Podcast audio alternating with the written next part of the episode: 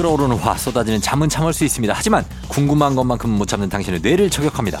과학 communicator 엑소와 함께하는 Oh my 과학.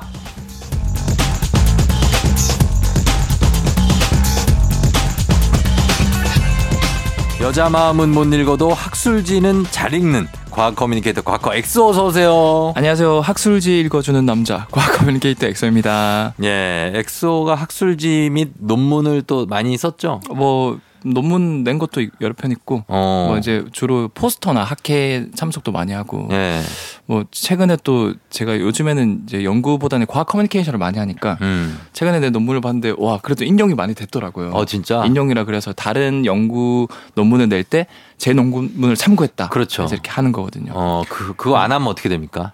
안 하면은 이제 큰일 나죠. 큰일 나고. 무조건 인용은 해야 되는 거고. 아. 근데 제 연구 논문을 인용해 주신 분들이 한 20분 정도 계시더라고요. 음. 그래서 저는 뿌듯뿌듯했죠. 그러니까 그 기분이 되게 좋겠어요. 아, 뭐, 나름 되게 뿌듯하고. 어. 근데 진짜 잘하시는 분들은 막 몇천 편 인용되기도 하거든요. 음. 그런 분들이 이제 노벨상을 받는 거죠. 아하. 그런데 이제 그래 그 그런 것도 뿌듯하지만 네. 어 그녀가 내 마음을 받아줬을 때 네. 그것도 상당히 뿌듯하거든요. 그, 그런 게 있잖아요. 어. 이 인간이 느끼는 다양한 그런 행복감 중에서 가장 큰 행복감이 음. 그 연인에게 고백해서 성공했을 때. 그 그렇지 그렇지. 그게 가장 행복한. 그때 막 막 날아다니죠. 막 뛰어다니고 아, 막, 막 특히 노래 그 부르고 막 뭐. 학창 시절에 어. 그 약간 소나기 감성. 그러니까 그런 걸 겨, 느껴봤냐고요.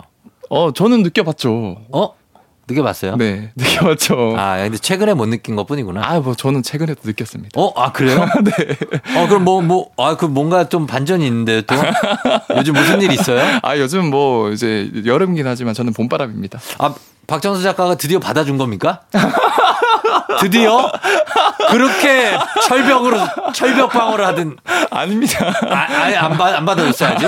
아, 다른 작가분이 아니고 아. 어, 다른 또 이제 이성분이 계시, 계셔서 아 다른 작가분이 있어요? 아니야, 아니야. 왜 이렇게 오늘 저를 놀립니까? 아, 저도 나름 그래도 어. 과학 좋아하는 여성분들도 많거든요. 자 여러분 예 그 엑소가 약간 연애 감성을 키우고 있다고 합니다. 정말 이거 톱, 톱 뉴스입니다. 톱 뉴스.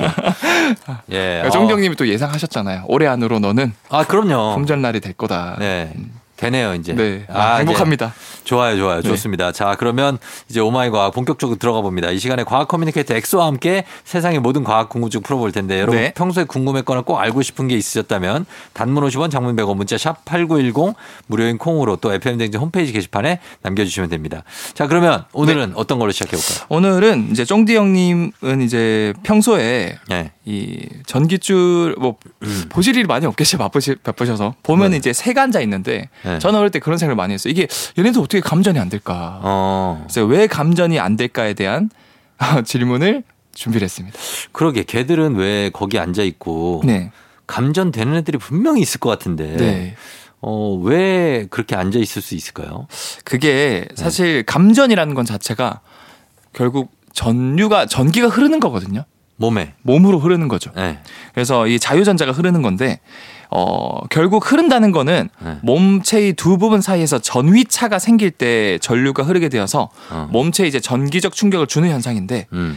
다시 말해서 전류가 흐르기 위해선 전위차가 존재해야 된다는 거고 네. 전위차가 별로 없다 0일 때 어. 그럴 때는 흐르지 않아요 전류가 네.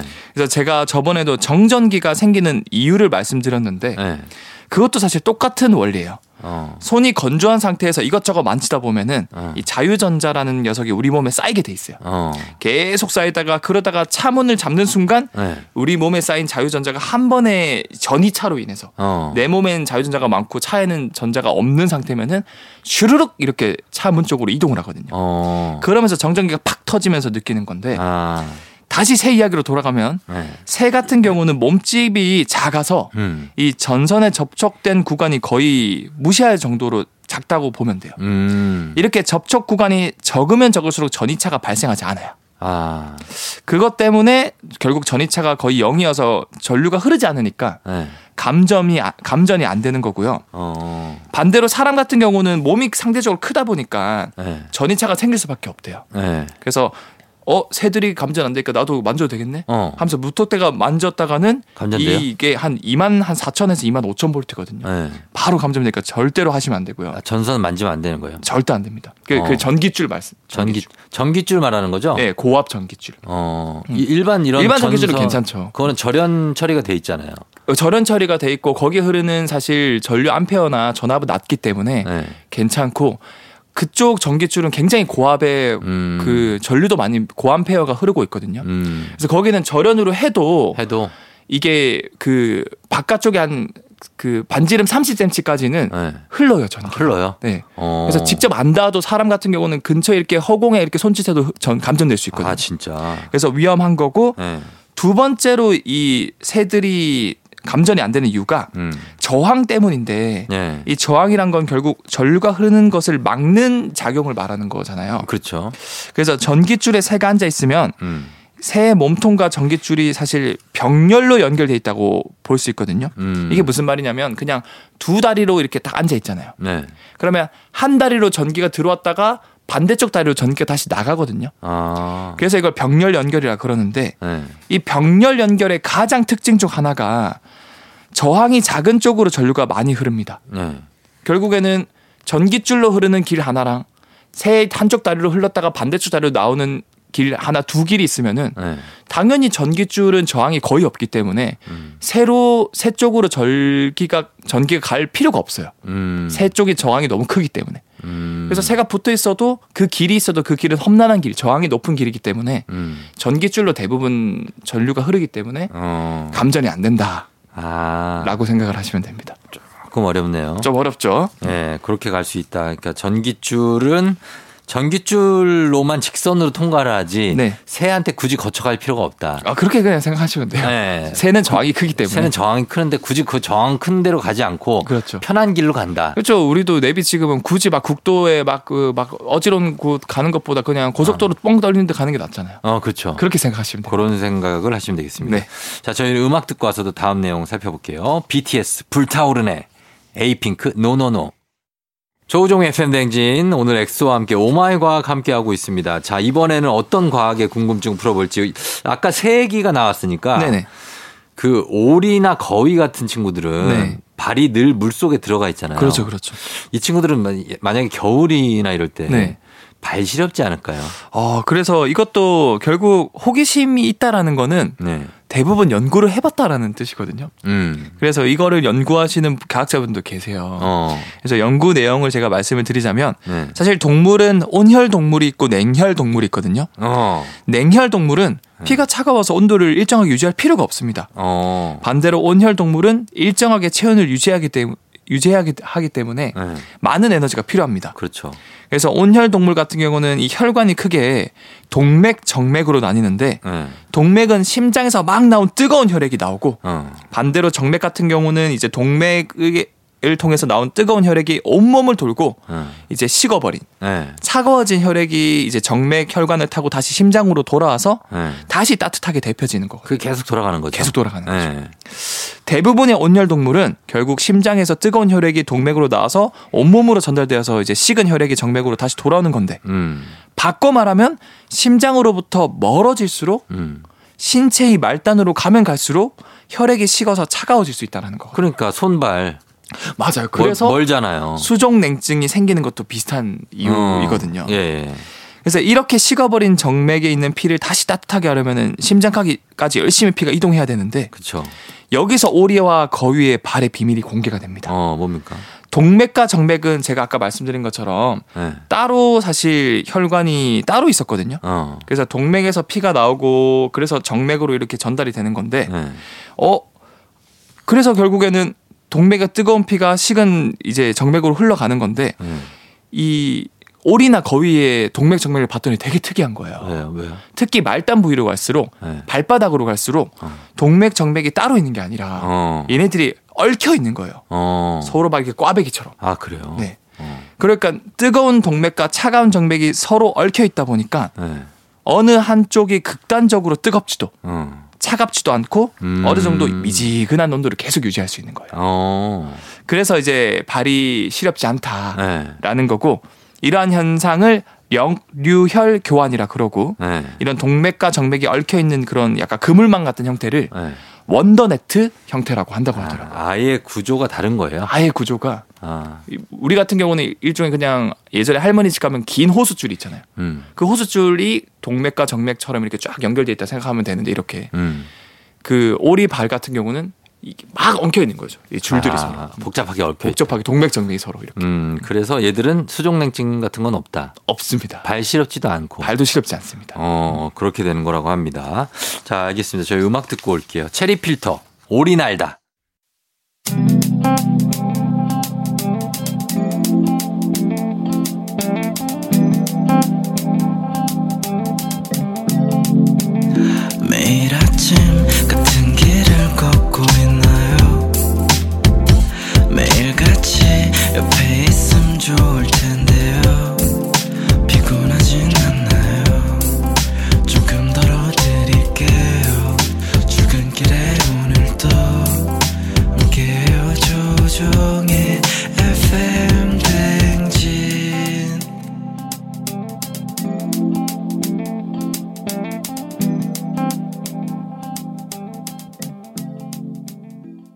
FM댕진 4부 시작했습니다. 자, 오늘은 과학 communicator 엑소와 함께 Oh my 과학 시간 토요일에 함께하고 있는데, 자, 이번엔 어떤 궁금증 풀어볼까요? 어, 이번에는 요즘 들어서 가정집에 음식물 쓰레기 처리기 음. 뭐 이런 게 나 그 넣기만 하면은 네. 부피가 쫙 줄어들어 가지고 어. 쉽게 그냥 버리면 된다. 어. 이 원리가 뭘까에 음. 대한 질문이 나왔는데 음.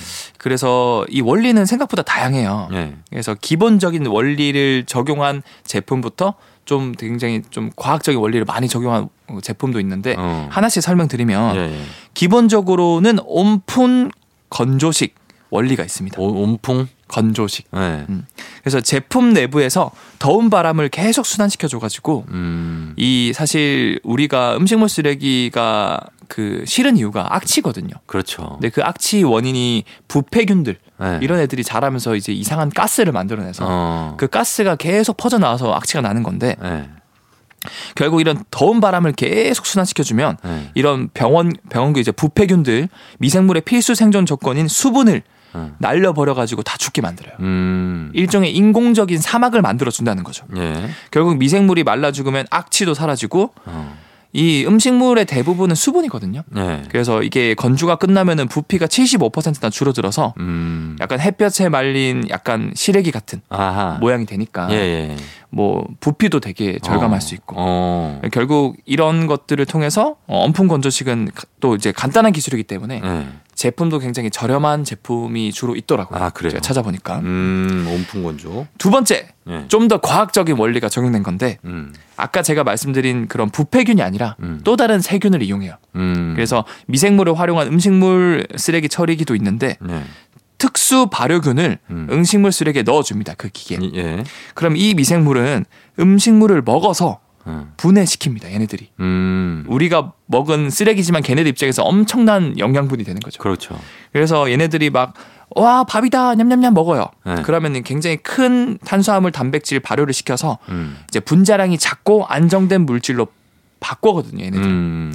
변화시켜서 결국 생선뼈라던가 닭뼈, 뭐 개껍질 단단한 것뿐만 아니라 음, 네. 뭐 된장찌개, 김치찌개 같은 염분이 많은 국물까지 어. 깔끔하게 처리가 되고 아, 그래요. 심지어 남은 찌꺼기는 퇴비로도 비료로도 사용할 수 있다고 하니까 굉장히 장점이 많은 거죠. 어, 그 특수 발효균, 네. 그 미생물이라면서요. 그렇죠, 그, 그걸 어떻게 그걸 사야 됩니까? 그래서 이런 것들은 처음에 이런 거 구매할 때 발효균을 주고 네. 그리고 이 균 같은 경우는 이제 전 세계 과학자들이 탐험을 하면서 이제 조사를 해서 어 굉장히 좀 극한의 환경에서도 잘 살면서 음. 이런 음식물을 잘 먹는 음. 특히 대표적으로 고세균이라는 세균이 있거든요. 고세균. 고세균은 우리가 일반적으로 아는 세균이나 다른 어 어떻게 보면 과의 애들인데 네.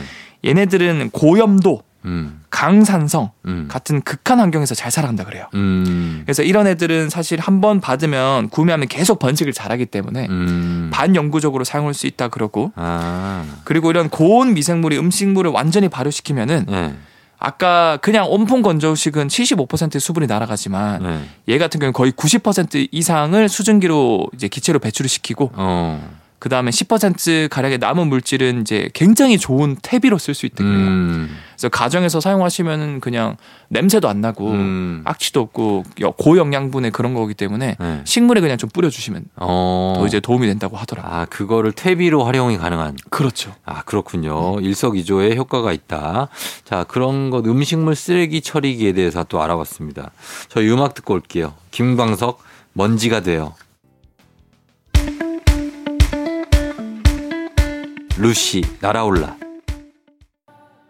루시의 날아올라 김광석의 먼지가 돼요. 듣고 왔습니다. 자, 그러면 이번에는 어떤 걸 또 알아볼까요? 어, 이번에 이제 마지막으로 제가 준비한 네. 질문인데 네. 어, 우리가 평소에 기금속 이런 것들이 많지 않습니까? 귀금속 이런 게 많아요? 아, 그게 많다기보다 많이 이제 그런 거에 대해서 이제 가지고 아, 싶어 그, 그, 갖고. 예. 음. 그래서 네. 그 중에서 금 같은 경우는 음. 어떻게 가장 귀한 금속이 되었을까? 음. 사실 제가 금을 준비한 이유가 너무 장점이 많아서 금이. 어 그래서 그거에 대해서 제가 정리를 했는데 네. 금 같은 경우는 열심히 두드리거나 압착했을 때 이 얇게 퍼지는 성질인 전정이라 그러죠. 네. 그게 금속들 모든 우주에 있는 금속 중에 가장 커요. 어. 그래서 거의 1만 분의 1mm 이하 두께로도 만들 수 있어서 얇게. 얇게 하죠. 네. 그래서 엄지 손가락 크기의 금을 얇게 펴서 거의 3층 4층짜리 건물을 다 덮을 수 있어요. 진짜요? 대단하죠. 오. 그래서 도금이 과거부터 괜히 있었던 게 아니에요. 네. 불상이라든가 이런 거에도 다 도금이 돼 있잖아요. 네. 또한 이것뿐만 아니라 금은 앞에서 말씀드린 것처럼 얇게 퍼지는 성질인 전성뿐만 아니라 네. 늘어나는 성질도 따로 있거든요. 어. 그걸 연성이라 그러는데 네. 이것도 모든 우주에 있는 금속들 중에서 가장 커요. 음. 그래서 1g의 적은 양의 금으로 음. 얼만큼 필수 있을 것 같아요? 1g의 양으로요? 어, 1g이 아주 작거든요. 그걸 얼마나 펴요?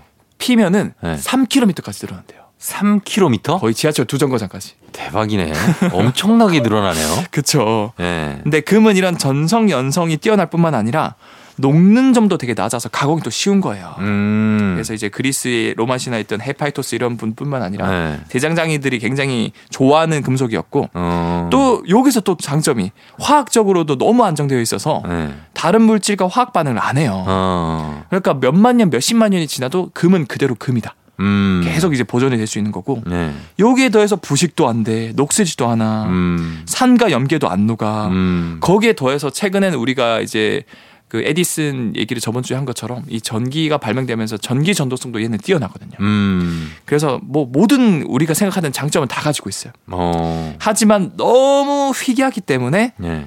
우리가 이제 전선으로는 쓸 수 없죠. 아, 그, 그물요? 아, 그쵸, 그쵸. 어, 저기 두바이 왕자. 어, 그런 분들은 쓸수 있죠. 그쵸. 예. 그래서 이게 전기 전도성이 1등이긴 하지만 금과 은이 음. 그건 너무 비싸다 보니까 그것보단 조금 전도성이 낮긴 하지만 그래도 높은 구리를 쓰고 있다. 그렇죠. 그런 걸 정리를 해드리고 싶어요. 그러면 금이 만들어진 시점은 언제입니까? 금 같은 경우는 만들어진 거는 거의 몇십억 년 전이죠. 아, 그래서 지구 생성 당시에 네. 사실 만들어졌었고, 어. 근데 그때 당시에는 지구가 되게 말랑말랑한 액체였거든요. 음. 땅이 없었어요 그때는. 아, 그래요? 어 거의 한 45억 년 전. 어. 그래서 거의 액체 상태여서 자연스럽게 액체 상태에서 무거운 건 가라앉고 가벼운 거 뜨잖아요. 그죠. 근데 금이나 철 이런 것들은 무겁기 때문에 음. 그때 만들어진 대부분의 그런 성분들은 다 지금 지구 중심에 다 가라앉아 있어요. 음. 다 녹아져 버렸다. 네. 그래서 거의 그때 생성된 금은 지금 우리가 찾을 수가 없고 어. 우리가 찾는 금들은 뭐냐면 그렇게 말랑말랑한 지구가 점점점 조금 조금씩 식어요. 네. 비가 내리고 바다가 생기고. 어. 그러면서 우리가 이제 열심히 뛰어다닐 수 있는 지각이라는 게 생기기 시작했거든요. 음. 그 후에 이제 몇십억 년에 걸쳐서 운석 충돌, 소행성이 충돌하면서 네. 충돌할 때 그 엄청난 압력과 열 때문에 그 충돌 부위에 이제 무거운 금속들이 만들어지기 시작한 거죠. 어. 그 중에 대표적인 게 금인 거고 네.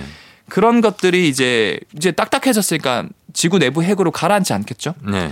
그런 게 결국 지각 성분에 녹아져 가지고 음. 그걸 이제 많은 사람들이 이제 금맥을 찾기 위해서 막 그러니까. 골드러시를 하면서 막 찾아다니고 어. 그것들이 지금 우리가 보는 금들이고 음. 인류 역사를 통틀어서 채굴된 금 양 같은 경우는 네.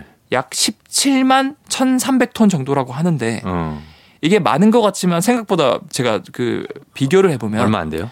수영 경기장 3개 반 정도밖에 안 찬대요. 아, 그거밖에 안 돼요? 그밖에 안 된대요. 아, 얼마 안 나왔구나. 그러니까 이제 비쌀 수밖에 없는 거고. 그러네. 그리고 참 이게 대단한 게 이 금 절반 정도는 네. 50년 이내에 채굴된 거고 음. 특히 현재 유통되는 금의 90% 이상이 네. 이 골드러시라고 그래서 이 골드러시가 시작된 1848년 이후에 캐낸 것이라 그래요. 음, 그래서 앞으로는 더욱더 금을 채굴하기가 힘들 거다. 어, 없어요, 이제. 점점 이제 거의 이제 다 고갈됐어요. 고갈된 거고. 음, 그래서 힘들어질 거다라고 정리를 드릴 수 있을 것 같습니다. 알겠습니다. 예. 금에 대해서, 금은 어떻게 만들어진 거에 대해서 또, 또 알아봤습니다. 자, 여기까지 보겠습니다. 자, 오늘 엑소 고맙고요. 저희는 네. 다음 주에 만나요. 네, 다음 주에 뵐게요. 네. 브루노 마스 24K Magic. FM 댕진 이제 마칠 시간이 됐네요. 자, 오늘 여러분 토요일 잘 보내고 그리고 일요일에 만나요. 끝곡으로 커피 소년의 힘내 전해드리면서 저도 인사드릴게요. 여러분 오늘도 골든벨 울리는 하루 되시길 바랄게요.